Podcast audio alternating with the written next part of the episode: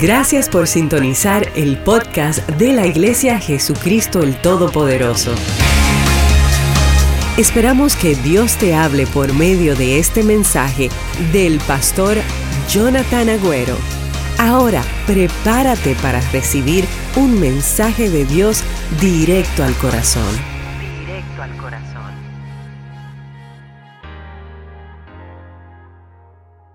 Toma tu asiento.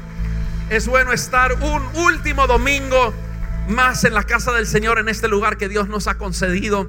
Si tú llegaste tarde o por alguna situación no escuchaste el anuncio que acabamos de dar, eh, quiero recordarte que el domingo que viene comenzamos en el Doral.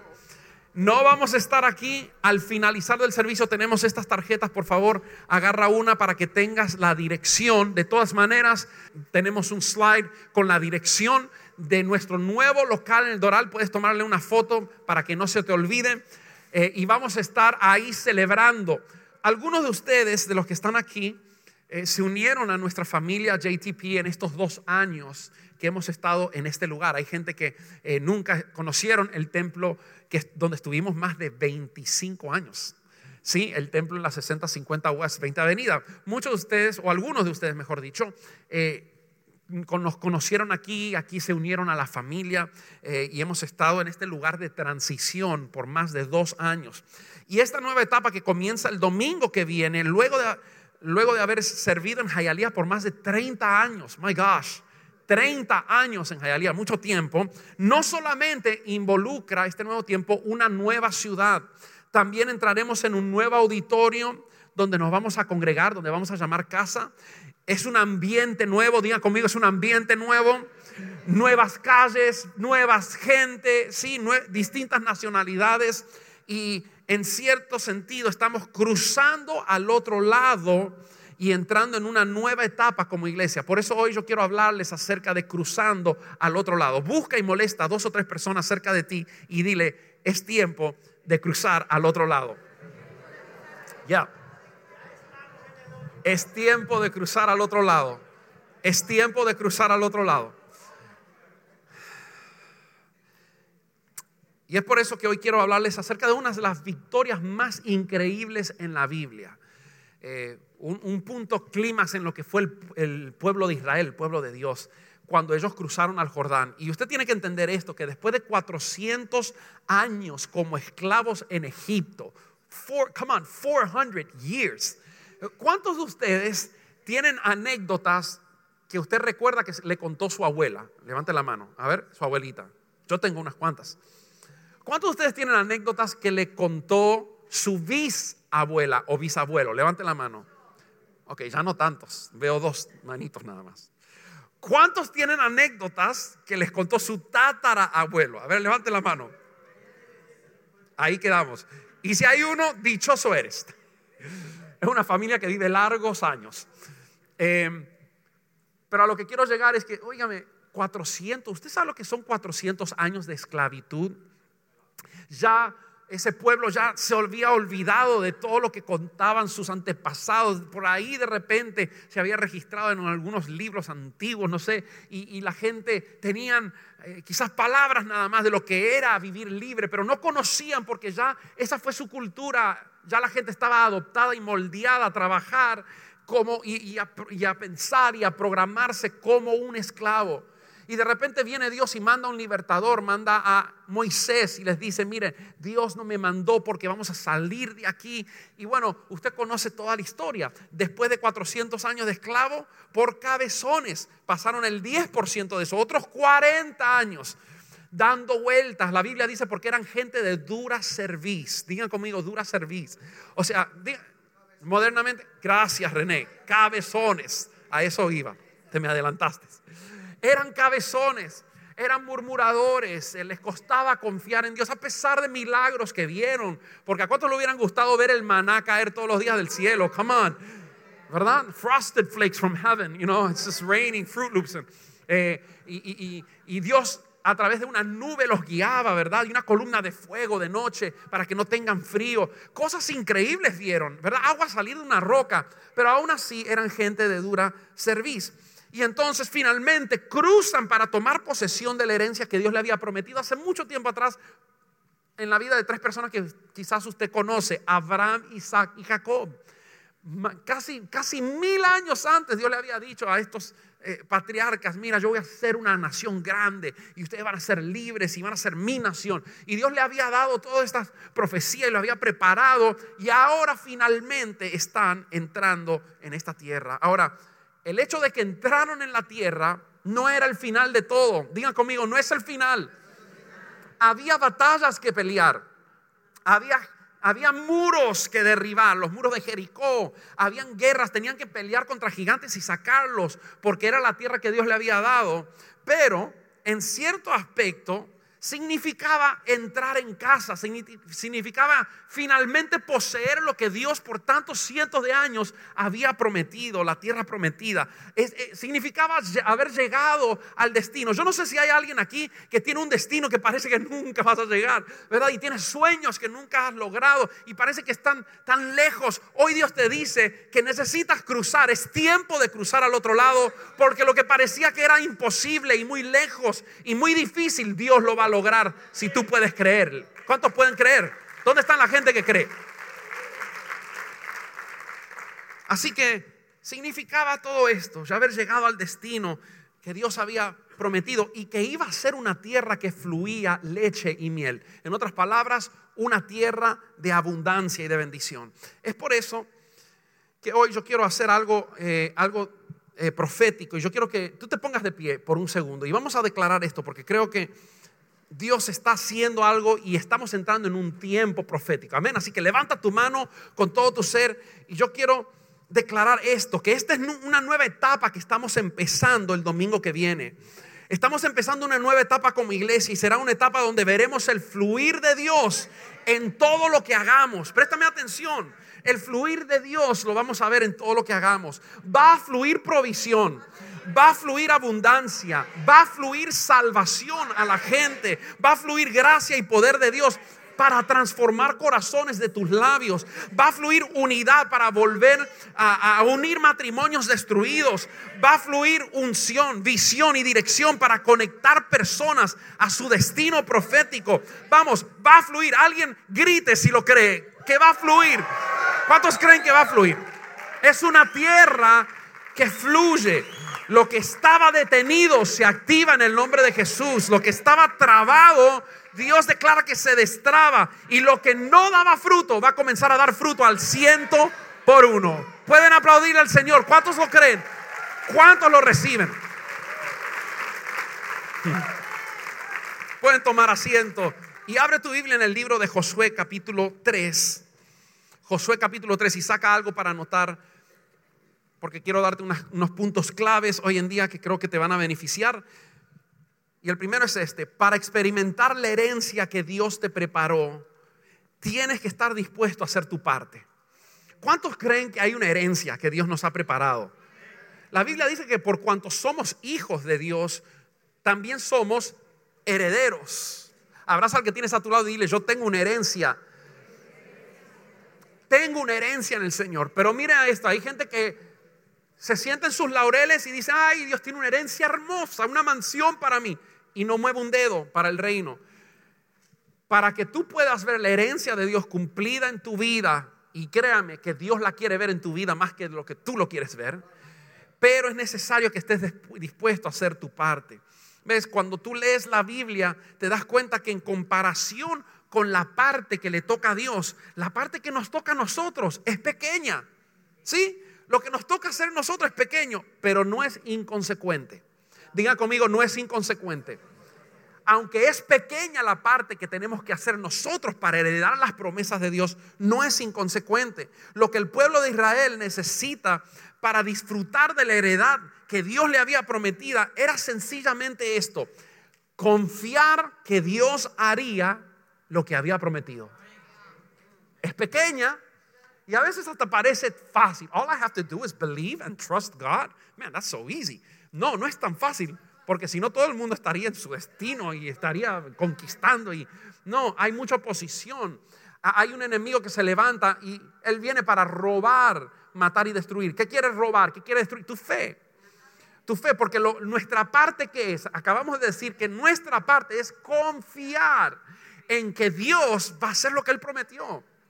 Y esa era la parte que le tocaba a estas personas. Con los, con los problemas que muchos de ustedes ahora mismo están enfrentando, tenemos que escoger entre confiar en Dios que Él hará lo que prometió o ah, yo no sé, no veo eso como si fuera algo posible.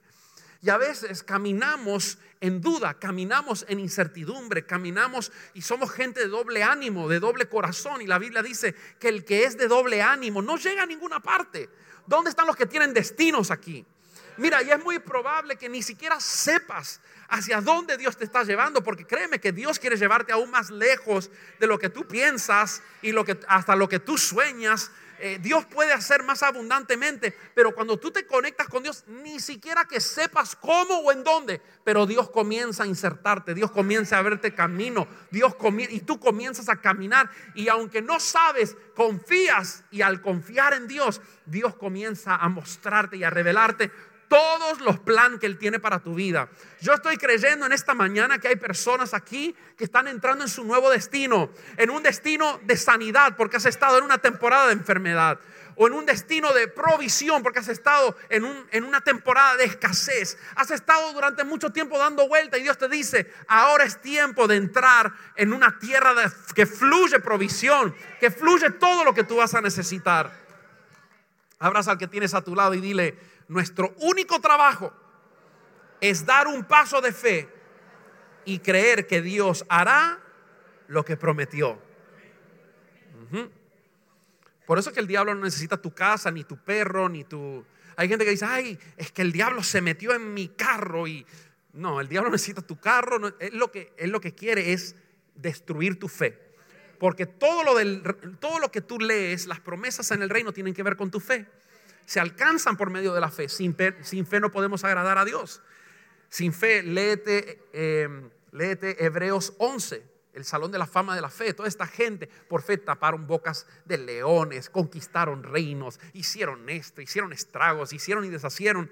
Pero por medio de la fe, si el diablo puede robarte tu fe y tu confianza en Dios, te aniquiló. Te hizo una persona común, limitada, dentro de una cajita donde no puedes ver nada más que lo común que ves todos los días. Y Dios no te llamó a eso. Josué capítulo número 3, versículo 1 al 4. Acompáñeme. Dice así, Josué se levantó de mañana y él y todos los hijos de Israel partieron de Sittim y vinieron hasta el Jordán y reposaron allí antes de pasarlo. Digan conmigo, reposaron, descansaron. Y después de tres días, los oficiales recorrieron el campamento y mandaron al pueblo diciendo, cuando ustedes vean el arca del pacto de Jehová, vuestro Dios, y los levitas sacerdotes que la llevan, ustedes saldrán de su lugar y marcharán en pos de ella, a fin de que sepan el camino por donde han de ir, por cuanto ustedes no han pasado antes de ahora por este camino. Entonces, vamos a agarrar un poquito de sustancia de lo que acabamos de leer, ¿sí? Dice así, lo primero que nos damos cuenta es que Josué es un hombre de acción.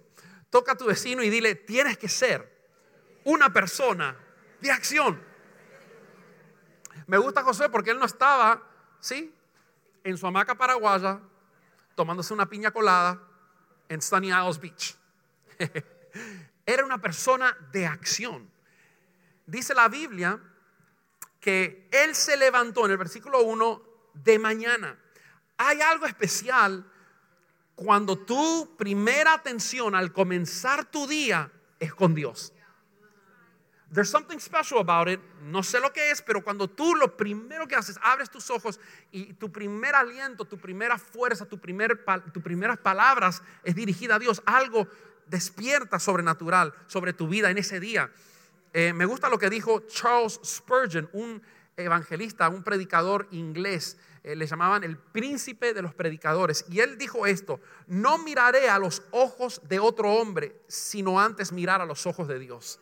Cada día, ese era el lema porque él vivía. Él dice, yo no me voy, antes de mirar a nadie, antes de dirigir una palabra, antes de levantar mi teléfono, antes de checar mi Instagram, antes de ver si alguien me mandó un texto, un email, si tengo un contrato, voy a ir a mirar a Dios. Y Josué era un hombre de acción. Eso era lo que él hacía todas las mañanas. Lo que quiso decir Charles Spurgeon es que si no centro mi vida de acuerdo a la voluntad de Dios, no quiero ni salir de mi casa. ¿De qué nos vale salir por esas puertas si vamos a salir a ciegas? Y no sabemos lo que vamos a enfrentar y cuando lo enfrentemos, cómo vamos a enfrentarlo porque no tenemos dirección de Dios. Y algo que pudiera ser a tu conocimiento, lo que sí deberías de hacer, pudiera destruir años de tu vida por una mal decisión. Por eso cuando sales lleno del Espíritu Santo y, cuando buscas el rostro de Dios y vas temprano en la mañana eh, a buscar a Dios, Dios te da dirección. Y no quiere decir que no vayas a enfrentar pruebas pero sí te va a garantizar que las vas a ganar cada una de ellas. Vas a resolver, vas a tener gracia para poder saber y entender la dirección de Dios, porque cada día Dios tiene dirección para ti. Podemos ver en la Biblia muchas personas. Podemos ver el caso del rey David, el caso de Josué que acabamos de hablar, muchos otros que buscaban a Dios en la mañana. Y yo sé que muchos de aquí no son gente de la mañana. Yo sé que muchos de los que están aquí congregados hoy tenemos entre nosotros muchos vampiros nocturnos. ¿Cuántos de ustedes funcionan mejor en la noche? ¿Verdad? Que no son gente de la mañana. Not morning person. Levanten la mano, ¿sí? Ok, uno, seamos honestos, sí, no, no, vamos a reprender a nadie aquí. Es, es la personalidad de uno. Es como uno es. Mi esposa es de la noche. Yo soy de la mañana. Yo en la mañana me levanto, pum, estoy pilas. Ella es, un proceso, ¿vio? Levantarse es un proceso. Pero yo después en la noche ya me está contando y está. Ayer fue una conferencia de damas y me estaba contando. Y yo estaba así, ya los ojos me estaban pesando y me ardían. Y, y, no me estás escuchando. Y digo, sí, estoy tratando, mi amor, estoy tratando. ¿Verdad? Porque yo soy una persona que funciona mejor en la mañana. Eh, pregunté en el servicio de las nueve, ¿cuántos de ustedes son más nocturnos? Nadie, claro, porque vinieron en la mañana. Le dije, todos los nocturnos vienen a las once porque son dormilones. Pero seamos honestos, présteme atención en esto, porque hay gente que dice, no, I'm not a morning person, orar en la, yo prefiero orar en la noche. Seamos honestos, no es cierto que si no pasas tiempo con Dios y su palabra antes de salir de tu casa, muchas veces te complica el día luego y terminas no teniendo tiempo de buscar a Dios. O le entregas a Dios ya lo peor cuando que aunque eres vampiro ahí ya llega un punto donde uno está que no puede más y a veces le entregamos a Dios las obras. Hay algo especial con darle a Dios lo primero en la mañana. Quiero que toques a alguien y dile, cada mañana Dios tiene algo importante que pudiera marcar la diferencia en tu día. Yes, every morning. Cada mañana Dios tiene algo importante que hablarte, que comunicarte, estrategias. Dios, Dios quiere equiparte para algo específicamente para ese día. Así que la Biblia nos está diciendo en esta historia del pueblo de Israel, luego de 40 años dar vueltas, llegaron a un lugar, Sitam, y, y, ahora descansaron tres días. Luego de descansar tres días, los oficiales le comunicaron al pueblo las instrucciones que Dios le había dado a Josué, Josué le había dado a los oficiales, y ahora los oficiales se lo están diciendo al pueblo. Y la instrucción era esta, cuando ustedes vean el arca del pacto, ¿qué significaba o qué representaba el arca del pacto? La presencia de Dios. Sí, era, era un cajón como los, los alfolís que trajeron aquí, donde ponemos nuestros diezmos. Era una caja así, eh, porque como el pueblo de Dios hasta ese entonces eh, era, eran nómadas, ¿sí? No estaban en un lugar establecido, se movían. Entonces ellos eh, levantaban unas eh, tents, ¿sí? unas carpas, eh, unas tiendas, y entonces la, la, caja, el arca del pacto, lo movían, pero solo la podían mover los levitas y ciertos sacerdotes, cierta gente escogida, la gente que estaba más cerca del servicio a Dios, la gente que estaba más consagradas. Entonces, lo que ellos le dicen, los oficiales, a todo el pueblo es que cuando ustedes vean que el arca del pacto y los levitas y los sacerdotes están caminando, entonces ustedes se van a levantar en pos de ella. JTP, estoy aquí para decirte que este es nuestro tiempo de levantarnos. Ya los tres días de descanso en Sitam y los 40 años de dar vuelta, de transición, ya se han terminado. Y Dios está diciendo que nos preparemos para levantarnos, porque donde vaya la presencia de Dios, para ese lado vamos a seguir. Toca al que tienes a tu lado y dile, se te acabó el descanso, mi, hermano.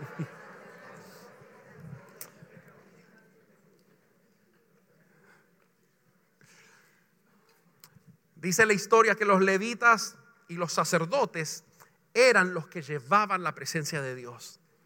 Qué lindo, eran, eran los que entraban primero y los que salían de último. Y Josué les instruye, presten atención a esto porque me llamó la atención este detalle. Josué instruye a los oficiales y luego los oficiales instruyen al pueblo que debían hacerlo de esta manera para que sepan el camino por donde han de ir. Porque no habían pasado antes de ahora por este camino. Y yo no sé si, si entiendes lo que significa esto para nosotros como iglesia o para tu vida también o tu familia, pero Dios nos está introduciendo por un camino que jamás hemos transitado. Lo que Dios quiere hacer es algo nuevo no es algo que se va a repetir de la historia. Dios quiere hacer algo fresco. Dios quiere hacer algo nuevo. Es una época donde va a comenzar a fluir cosas. Eh, y, bueno, es un nuevo camino. Y tengo buenas noticias. Lo que hay del otro lado es súper bueno. Es una tierra que fluye, una tierra de abundancia. Por eso es que no podemos estar distraídos. Toca al que tienes a tu lado y dile, no te puedes distraer. No solo que se nos acabó el descanso, ¿sí? Sino que tampoco podemos estar distraídos. Estoy hablando de un descanso espiritual, ¿sí? No estoy diciendo que ya no pueden tomar vacaciones, nada de eso, ¿ok? Pero espiritualmente hablando, estamos entrando y hay que estar enfocado en lo que Dios quiere hacer, porque es un tiempo especial. No podemos estar distraídos, tenemos que que ser entendidos y estar conectados con el fluir del Espíritu Santo, porque esto no es un camino que ya hemos caminado. Dios nos está trazando por un camino y, por eso le dice al pueblo, dice, miren, ustedes tienen que estar siguiendo a todos los levitas y a todos los sacerdotes y, siguiendo la presencia de Dios, ¿verdad? Para, para asegurarse que van a dar los pasos correctos porque esto es un lugar donde ustedes nunca han estado y yo estoy a punto de hacer cosas, dice Dios, sobre tu vida que tú nunca has visto. Así que la única manera en que vas a ver todas estas cosas es si estás conectado al fluir de Dios. Amén. Toca al que tienes a tu lado y dile, tienes que estar conectado. No loose links allowed. Sí, tienes que estar conectado con el fluir del cielo. Y yo estoy aquí para declararte que Dios está haciendo algo nuevo. He's up to something. He's up to something new. Dios te va a usar a ti de manera sobrenatural. No sé cuántos reciben eso en el nombre de Jesús. Donde antes no eras efectiva. ¿Dónde están las mujeres? A ver. Donde antes no eras efectiva, ahora vas a ser increíblemente eficaz. Ahora vas a comenzar a fluir. ¿Sí? Donde antes no vivías de milagro en milagro, ahora vas a entrar en una época donde fluirá abundancia, gracia, revelación continua. ¿Cuántos creen esto? no solamente para las mujeres, eso es para todos, ¿sí? Así que levanta tu mano y declara esto. Este es el tercer punto que quiero hablarte. Dios nos llama a la santificación. Si vas al versículo 5 del capítulo 3 de Josué, vas a ver que les dice algo. Mira, porque están entrando en un lugar nuevo y el Espíritu Santo quiere hacer algo nuevo. Les dice, Josué dijo al pueblo, santificaos porque Jehová hará mañana maravillas entre vosotros. Santificaos. Primera de Pedro 1, versículo 15 al 16. Y busqué citas del Nuevo Testamento porque hay personas que dicen, no, es que como hay una doctrina por ahí que dice, no, es como ya Dios me perdonó, ya puedo hacer lo que quiera, total, soy siempre salvo. Pero en el Nuevo Testamento nos dice el apóstol Pedro, sino como aquel que os llamó es santo, sed también ustedes santos en toda su manera de vivir, porque escrito está, sed santos porque yo soy santo. Ahora, no dice que debemos orar para decirle, Dios, hazme santo. No, Dios dice, tú, sed santo. ¿Sí? ¿Sí me explico? No se lo pongas en Dios. Dios hace muchas cosas, pero yo les dije al principio que esto para poder entrar tienes que estar involucrado también tú. Tienes que poner de tu parte. Y una de las cosas que tenemos que hacer es santificarnos es buscar la presencia de Dios, es, decirle, Señor, eh, te necesito, ayúdame. Y, quiero decir también, quiero aclarar, porque ni la persona más fuerte, ni la persona que tú más admiras, eh, el hombre de Dios más, ¿verdad? Que ves en la televisión, no sé qué, ni esa persona, si no busca de Dios, también cae. Porque no hay fuerte ni uno, ni, sol, ni siquiera uno, dice la Biblia. Todos somos humanos, todos tenemos, tendencia, esta carne quiere hacer lo que ella quiere y, y desafortunadamente tenemos la naturaleza pecaminosa dentro de nosotros y hay una lucha interna. Pero sí sé que no importa quién tú eres, si tú te llenas del Espíritu Santo, como hablamos la semana pasada, ¿se acuerda? Si tú eres un río que fluye y no un lago estancado, sí, tú vas a tener fortaleza para cuando venga la tentación, decirle, no way, I'm up to something and God's up to something in my life and I'm ready to do it and no voy a dejar que nada me impida. Por eso tenemos que estar llenos del Espíritu Santo. Primera de Tesalonicenses 4:3 dice, "Pues la voluntad de Dios es vuestra santificación." ¿No trajeron Biblia hoy? Sí. Están mirando a mí like like deers in headlights. Ok. Dice, "Pues la voluntad de Dios es Presta atención a lo que está diciendo. La voluntad de Dios, el deseo de Dios es que te santifiques. Sí, es, un deseo real en cada uno de nosotros de decir, yo tengo que ser mejor hoy de lo que fui ayer. Si esto, si tengo un área en mi vida que está floja y siempre caigo en lo mismo, bueno, eso es Dios mostrando que tienes que llenarte del Espíritu Santo para vencer eso. Porque donde tú no puedes vencer, Dios con las fuerzas de Él, tú sí vas a poder. Entonces, eh, esta santificación es el acto de Dios por medio de su espíritu y de su palabra que te moldea a la imagen de Jesús. ¿Ok? Santificación es el acto de Dios, porque viene de Dios. El que santifica es Dios por medio de su Espíritu Santo que vive en nosotros y por medio de su palabra. Espíritu Santo, cuando buscas de Dios, la palabra cuando la lees y dejas que se vuelva vida dentro de ti, esas dos cosas te moldean para que puedas ser imagen de Jesús. Y Jesús que fue perfecto. Aunque fue hombre, pudo caminar en perfección. O sea, nos mostró un camino de que sí se puede lograr a pesar de nuestras limitaciones humanas. Entonces, este es un proceso realmente, eh, eh, perdón, en este proceso realmente vences imperfecciones. El Espíritu Santo te ayuda a vencer. Si antes eras mujeriego, te cambia y te dice, no, tu esposa es tu esposa y honras a Dios y te puede pasar la mujer más, más increíble del mundo y sabes que la ves como un alma. ¿Conocerá al Señor?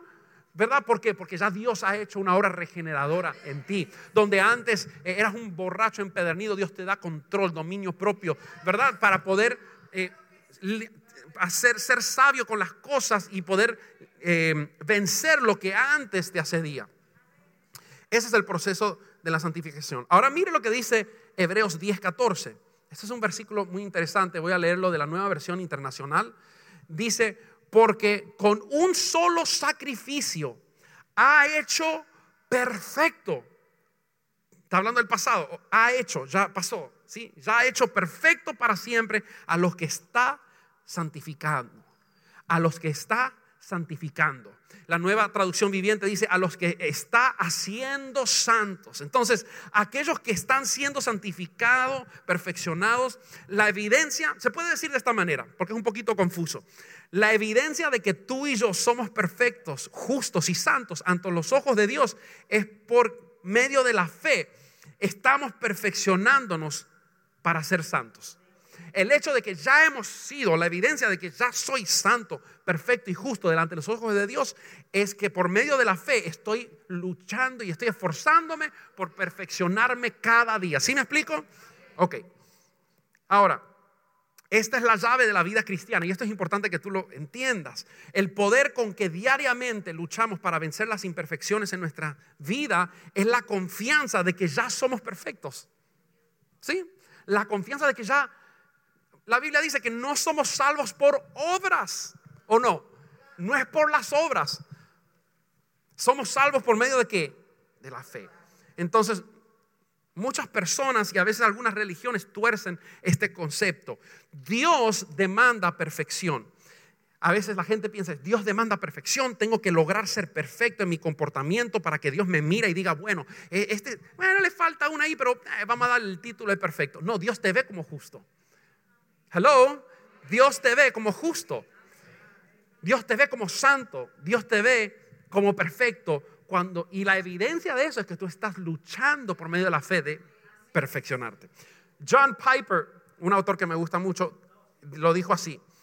Por causa de Cristo, por medio de la fe en la obra redentora de la cruz, creemos en Él y por esa fe Dios nos une a Cristo y su perfección cuenta como si fuera nuestra, porque la Biblia dice que hemos sido perfeccionados en Cristo. Y la evidencia de que hemos sido perfeccionados en Cristo es que odiamos al pecado y nos esforzamos diariamente por medio de la fe de resistir al pecado y vivir en santidad. ¿Cuántos dicen amén? Muy bien dicho, muy bien dicho. Entiende esto, entiende esto. Tus obras y tus esfuerzos humanos de llegar a ser perfecto no te hacen más agradable delante de Dios. ¿Sí? Porque no es por obras, es por medio de la fe. ¿Ves por qué el diablo quiere robarte la fe y destruirte tu fe y tu confianza en Dios? Dios nos llama a sus hijos, nos llama justos y santos y por eso invertimos nuestra vida entera para convertirnos en lo que ya Él dijo que somos, justos perfectos y santos. Ahora acompáñeme al versículo 14, ya estamos casi terminando. Estoy todavía en Josué capítulo 3. Dice, entonces los israelitas salieron del campamento para cruzar el Jordán. Ese era el momento. This was what they've been waiting for for so long. Aquí están. Y los sacerdotes que llevaban el arca del pacto iban delante de ellos. Era la temporada de la cosecha y el Jordán estaba como se desbordaba su cauce. Pero en cuanto los pies de los sacerdotes que llevaban el arca tocaron el agua a la orilla del río, el agua que venía del río arriba dejó de fluir y comenzó a amontonarse a una gran distancia de allí, a la altura de una ciudad llamada Adán, que está cerca de Zaretán y el agua que estaba río abajo desembocó en el mar muerto hasta que el lecho del río quedó seco. Después todo el pueblo cruzó cerca de la ciudad de Jericó. Mientras tanto los sacerdotes que llevaban el arca del pacto del Señor se quedaron parados en tierra seca, en medio del lecho, mientras el pueblo pasaba frente a ellos. Los sacerdotes esperaban allí hasta que toda la nación de Israel terminó de cruzar el Jordán por tierra seca. Me gustó que dice que los sacerdotes y los levitas eran los primeros en cruzar, pero también eran los últimos en irse. ¿Sí? Nos dice algo acerca de los que estamos en el liderazgo, que debemos ser los que más sirven, ¿sí? Debemos ser los que más estamos comprometidos y no buscando la salida más fácil. ¿Cuántos dicen amén? Sí, me gustan porque ellos entraron, llevaban la presencia de Dios, eran la gente que, estaba más cerca del trono de Dios y, y, venían y se pararon donde, donde ya Dios había abierto el, el río y paraban aquí. Tenían que esperar que todo el pueblo, que ya para este punto, algunos dicen que ya salieron de Egipto un millón, pero ya para este punto eran tres millones, dicen algunos. Tres millones de personas pasando ahí, aguantando el arca. Y cuando el último había pasado, entonces ellos, porque la presencia de Dios va delante de nosotros, pero también es nuestra retaguardia, nos protege, va cubierto. Mira, Dios cuida tus espaldas cuando tú estás durmiendo y hay gente mala que quiere hacerte mal, Dios te está protegiendo. Cuando tú eres una persona de bien.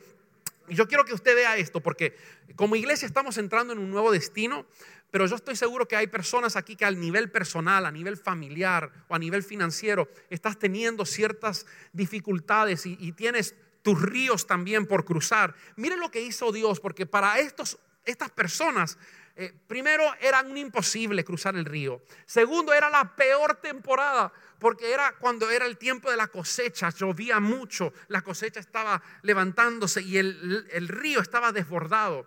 Pero mire lo que dice, si tú leíste bien la escritura, dice que el río fluía como de una montaña y venía cayendo.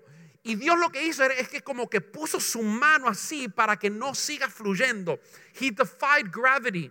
¿Sí? Le puso un pare a la gravedad y dice que luego el agua que estaba aquí ya comenzó a fluir hasta desembocarse en el, en el mar muerto. Y yo me imagino la gente de Israel que quizás decía, bueno, yo no sé cómo vamos a hacer esto, quizás nunca vamos a entrar en la tierra que Dios nos prometió. Está ahí tan cerquita, la puedo ver y todo, pero no, no podemos entrar. Pero yo me imagino que cuando ellos comenzaron a actuar, porque Dios quiere que nosotros hagamos nuestra parte, ¿se acuerdan? Gente de acción, dice que ellos vieron, Dios mío, pero ¿qué está pasando ahí? Y era como, like if God would have put a dam, ¿sí? Como si Dios hubiera puesto su mano y hizo un dique o no un dique, no sé, how do you say dam? una represa, y la puso ahí y el agua, aunque bajaba, estaba contenida. Y la gente vio ese milagro y comenzaron a caminar. Yo estoy aquí para declarar que lo mismo Dios va a hacer sobre tu vida. Lo que tú decías, yo no sé cómo Dios lo va a hacer, me parece imposible, no sé cómo Dios va a abrir, no sé cómo Dios va a cambiar a fulano, no sé cómo Dios va a hacer esto en mi vida. Dios lo va a hacer. Dios va a hacer cosas que tú no has visto, cosas que tú ni te has imaginado y no te preocupes en saber cómo, porque ese es el trabajo de Dios. Amazing. Dios está llamando muchos hoy a dar un paso hacia algo que nunca experimentaste o entendiste. Y hacer algo que probablemente tu, tu mente te dice, no sé si eso va a funcionar. y la pregunta que hoy te tengo es, ¿estás dispuesto a tomar un paso y mojar tus pies sin entender, sin saber, sin ver? ¿Estás dispuesto a comenzar a entrar? Porque algo curioso, si tú lees bien la Biblia, te das cuenta que Dios le habla a Josué y le dice, mira, esto es lo que le vas a decir a la gente, a los levitas y a los, eh, y a los sacerdotes. Que ellos agarren el arca y comiencen a caminar. Y cuando sus pies toquen el agua, yo voy a abrir el río. Pero cuando Josué le habla a los sacerdotes y a los levitas, le dice todo excepto de que cuando ellos tocan el pie se le va a abrir el agua. Le, dice, caminen. Como probando su fe, me imagino, no sé. Así que Josué sabía lo que iba a pasar, pero los que llevaban la presencia de Dios estaban ahí con el corazón en la boca diciendo, si Dios no hace nada, mira, aquí vamos a terminar sepultado con el arca, ¿verdad? Y después unos buzos nos van a encontrar no sé cuántas décadas más tarde. Pero ellos comenzaron y la Biblia dice que cuando los pies de ellos tocaron el agua, dice que yo, yo me hubiera gustado haber estado ahí, cómo sucedió. Por ahí se vio que Dios detuvo el agua y comenzaron a pasar, algo sobrenatural. ¿Estás dispuesto a tomar un paso y mojar tus pies sin entender? Ya sea que hoy determines dar un paso y comenzar a hacer, quizás hoy es el tiempo donde tú determinas comenzar a servir porque no has servido, has venido muchos domingos, pero no has involucrado en la obra de Dios. Y quizás el dar un paso a lo desconocido es involucrarte, es dejar que Dios te use a ti. Y tú te sorprenderás de las cosas que Dios va a poder hacer contigo. A veces por timidez, a veces por tantas excusas, que no tengo tiempo y no, no nos involucramos, pero cuando lo haces y ves que Dios te use, he tenido tantas personas que me dicen, pastor, no sé por qué esperé tanto tiempo, estuve sentado sin hacer nada tanto tiempo y ahora si hubiera sabido, hubiera empezado antes. O quizás dar un paso, quizás para ti es confiar en Dios que será tu proveedor y que no te faltará nada al comenzar a diezmar. Porque tú dices, ay, si diezmo no me va a alcanzar. ¿Se acuerda que le dije que para entrar en nuestra heredad tenemos una parte que hacer nosotros? La parte de Dios, lo sobrenatural lo hace Él. Pero a veces tú tienes que, ¿qué? ¿Qué fue lo que dijimos? Confiar que Dios hará lo que prometió. Él dijo que Él te va a proveer. Deja de creer en lo que tú puedes hacer. Confía en Dios. Muévete por los principios espirituales y vas a ver cómo Dios te va a proveer corporativamente como iglesia, dar un paso quizás es entender que Dios nos está llevando por un camino que nunca hemos trazado, a una ciudad nueva, a gente nueva. Y no voy a dejar que nada ni nadie me saque del carril por donde Dios me está llevando. Voy a entrar ahí, voy a hacer la respuesta de Dios en, en la capacidad que Dios me quiere usar. Señor, aquí te decimos, heme aquí, cuenta conmigo. Quiero ir terminando. Póngase de pie. Yo estoy aquí para decirles nuevamente que los tres días de descanso se fueron. Se acabaron los tres días de descanso y es tiempo de caminar hacia adelante. Es tiempo de caminar hacia... Por favor, nadie se me mueva. ¿Cuántos de ustedes alguna vez han visto el escudo nacional de Australia? Levante la mano. ¿Alguien lo conoce? El escudo nacional de Australia. Bueno, como nadie lo conoce, el escudo nacional de Australia contiene el dibujo de dos animales. El primer animal es el emú, que es un pájaro que no vuela, Es un pájaro grande, fuerte y peligroso. No sé si en el Macho Zoo lo tienen, por si alguien lo quiere ir a ver. Es como una avestruz gigantesca. ¿sí? Y el otro es el canguro. Y uno pudiera decir, bueno, son animales representativos de Australia. Aquí en los Estados Unidos no los tenemos, entonces por eso están en el escudo. Pero estos dos animales fueron elegidos porque comparten una característica que atrajo, que atrajo a los ciudadanos australianos. Tanto el emú como el canguro pueden moverse solamente hacia adelante y nunca hacia atrás. El pie de tres dedos del emú hace que se caiga si intenta moverse hacia atrás. Y la cola del canguro evita que pueda moverse en reversa. Y cuando yo leí esto, a mí me gustó, porque tú vas a Lucas capítulo 9, 62, y ahí la Biblia nos enseña que aquellos que son del reino de Dios, ponemos la mano en el arado. Y no es que vamos a no caminar así, ni mirar hacia atrás. Toca al que tienes a tu lado y dile, ni mirar hacia atrás. Dios está buscando gente en esta nueva temporada y en esto nuevo que Dios está haciendo, en este cruce, que pongan la mano en el arado y que sean gente como el emú, como el canguro, que miren hacia adelante y que no pierdan tiempo en mirar hacia atrás. Es más, lo que, lo que vamos a dejar atrás no va a ser tan bueno como lo que vamos a conquistar adelante. Así que Dios quiere que nosotros nos fijemos hacia adelante, que miremos y avancemos hacia adelante para atrás ni para agarrar impulso, como dicen, ¿no? Así que hoy yo quiero hacer un llamado porque este es un tiempo, creo, profético, un tiempo que Dios está eh, preparándonos para una nueva obra eh, y, la oración mía es que todos puedan entrar. Pero solamente entran los que tienen visión, los que tienen revelación, los que entienden los tiempos, los que están conectados con Dios. Y, mi oración es que todos ustedes puedan tener un encuentro con Dios cada mañana, que puedan ser como lo que dijo Charles Spurgeon. Mira, antes de ver el rostro de una persona o los ojos de otra persona, voy a ver los ojos de mi Padre. Y yo quiero hoy hacer un llamado, dos llamados es más. Primero, quiero invitarte a que puedas eh, aceptar el regalo más grande que una persona o un mortal pueda recibir, que es el regalo de la vida eterna.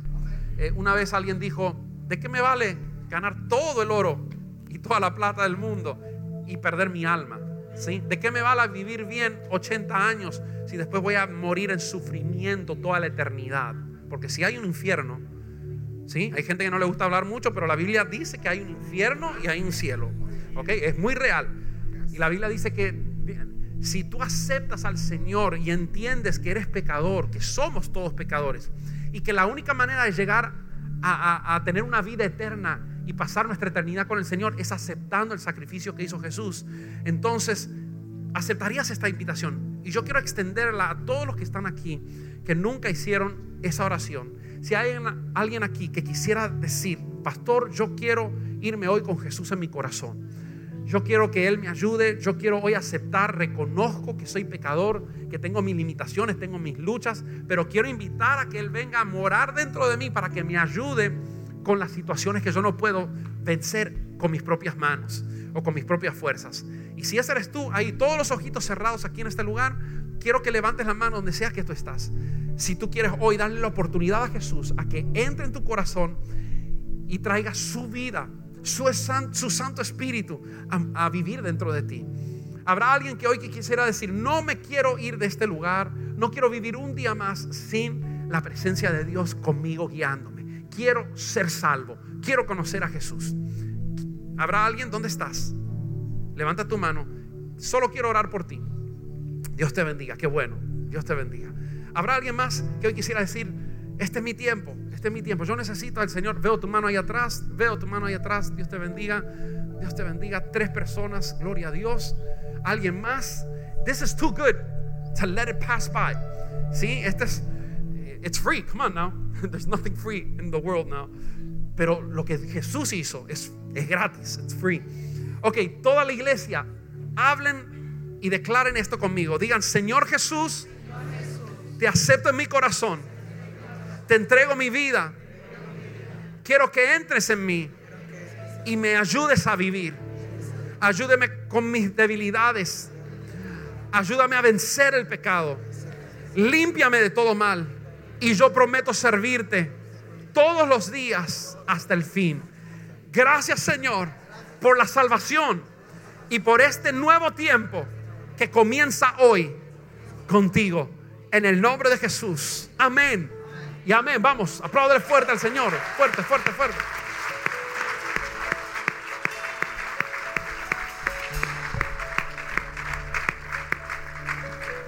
Con una oración como esa, la Biblia dice que tenemos vida eterna, tenemos acceso al Padre, por más pecadores que fuimos, por más... Ese es, ese es el mensaje de la cruz. Ese es el poder de Jesús muriendo en la cruz por nosotros.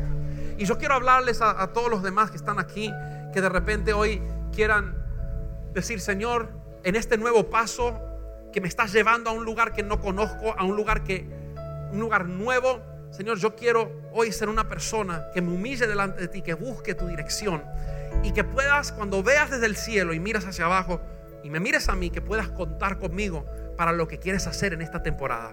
Si ese eres tú, levanta tus manos. Es más, pasa aquí adelante si tú quieres decirle, Señor, cuenta conmigo. Vamos a hacerlo rápido. Come on. Aleluya. Esta es nuestra apertura, abriendo nuestro corazón, diciendo, Señor, úsame a mí. Quiero servirte. Quiero que tú me uses de manera poderosa, Señor. Hoy confío las cosas que no están bien en, mi, vida personal, en mi vida familiar. Confío que tú te encargarás de esa, pero eso no me va a impedir a mí que yo te sirva, que yo busque y que yo sea tu respuesta para esta nueva ciudad donde tú nos estás mandando. Aleluya. ¿Cuántos están listos? ¿Cuántos están listos? ¿Sí? ¿Cuántos pueden decirle, Señor, heme aquí?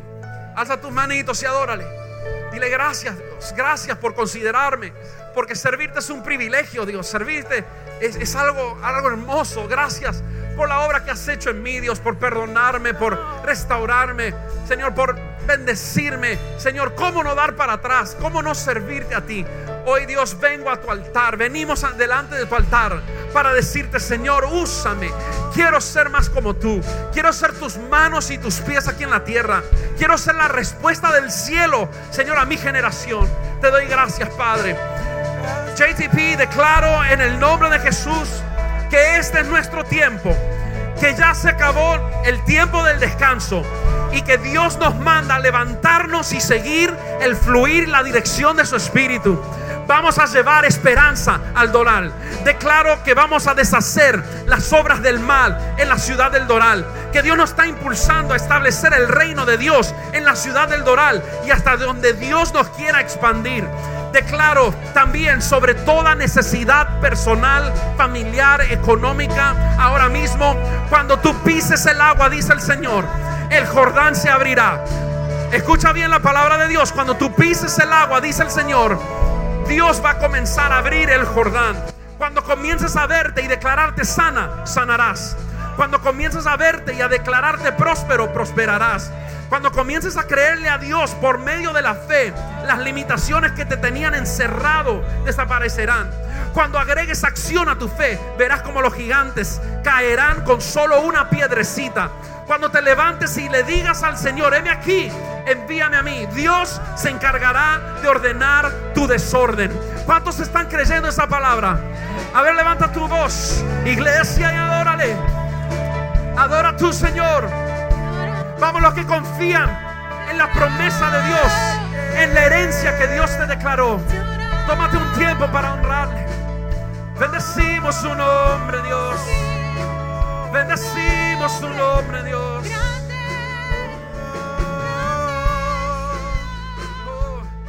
Confiamos en tus promesas.